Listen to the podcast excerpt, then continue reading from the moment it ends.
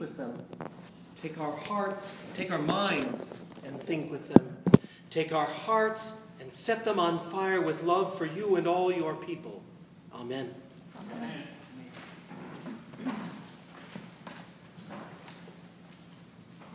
For I am about to create new heavens and a new earth. The former things shall not be remembered or come to mind, but be glad and rejoice forever in what I am creating. For I am about to create Jerusalem as a joy and its people as a delight. Bible scholars refer to this as the new heaven and new earth passage. These are God's words spoken through the prophet Isaiah to the people of Israel who've been through much difficulty. This passage from Isaiah 65 gives us a message of hope, a vision of health and wellness, a promise of life full of joy and abundance. It's a vision for us to behold and live into. It's our hope. It must be our goal, too. It is what God calls us into, what God calls us to become. So, how do we get there? In the gospel reading from Luke, Jesus says that the temple will be destroyed. The people were describing how it was adorned with beautiful stones and gifts from God, or gifts for God. And Jesus tells them that it will come crashing down, and not one stone will be left on another. We often hear this and the rest of the passage as an omen of the coming of the end of this world as we know it. But that's a broad brushstroke, and I hear a lot of hope in this reading also, although there may be some truth in that as well. But what if we interpret this a little differently? Maybe we're being invited to let go of things we have come to idolize and hold on to those beautiful stones and the gifts to God. What if the message is about making room for new things to grow and flourish? If we listen to the invitation, what is it calling us to do in our time now, today, and tomorrow? What are the things we need to let go of? God is helping us envision a new heaven and a new earth. We're not going to remember the old ways, and we'll have new ways. And this all speaks about how we participate in God's vision, how we take the blessing of God's abundance and let them flow in the cycle of blessings. Our abundance, mine and yours here at St. George's, is the six holy currencies. God is putting before us a vision of wellness, of spiritual and social health for the whole community of God.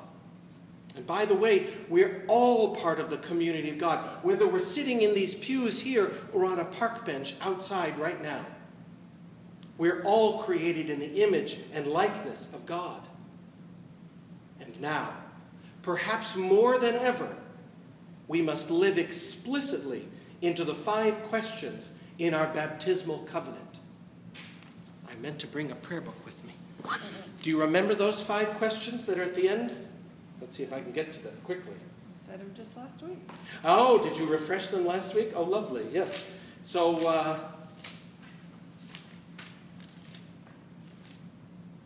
the baptismal covenant. Will you continue in the apostles' teaching, gathering together in community to break bread? Will you resist evil and whenever you do, fall, repent and return to the Lord? Will you proclaim by word and example, not just our words, but our example too, the good news in Christ? Here are the two that I really like and I love about your ministries here. Will you seek and serve Christ in all persons, loving your neighbor as yourself? That's happening. Will you strive for justice and peace among all people and respect the dignity of every human being? That's what those five questions call us to.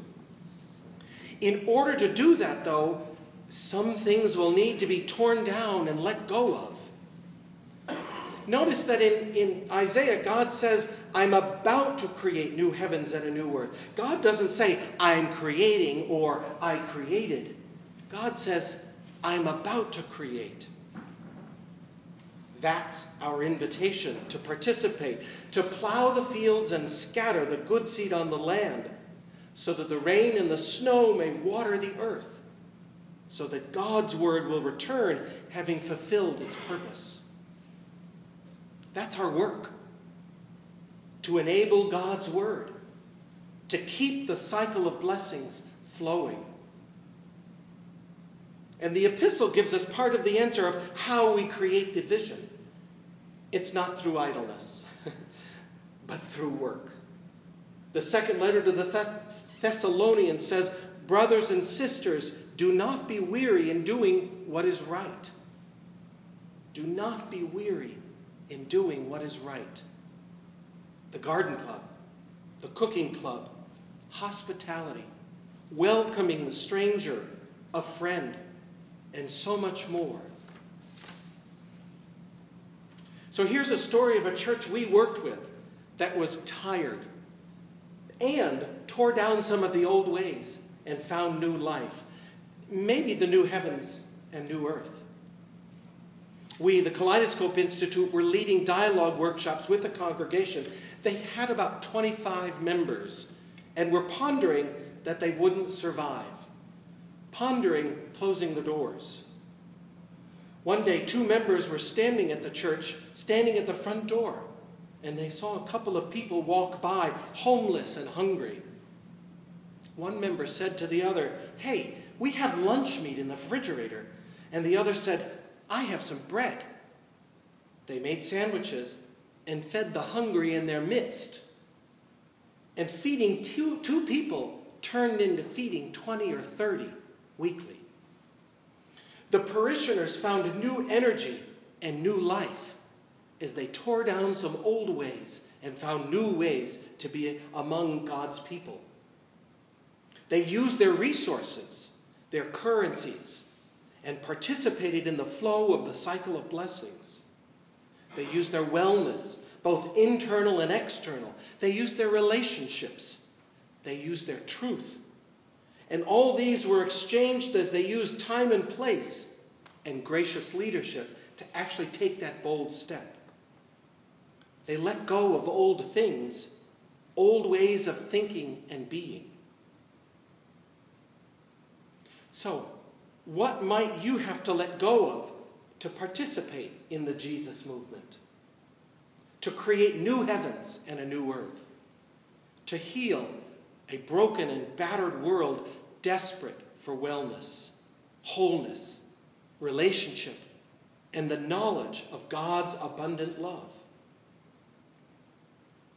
What must crumble and be forgotten so God's love can flourish. Amen.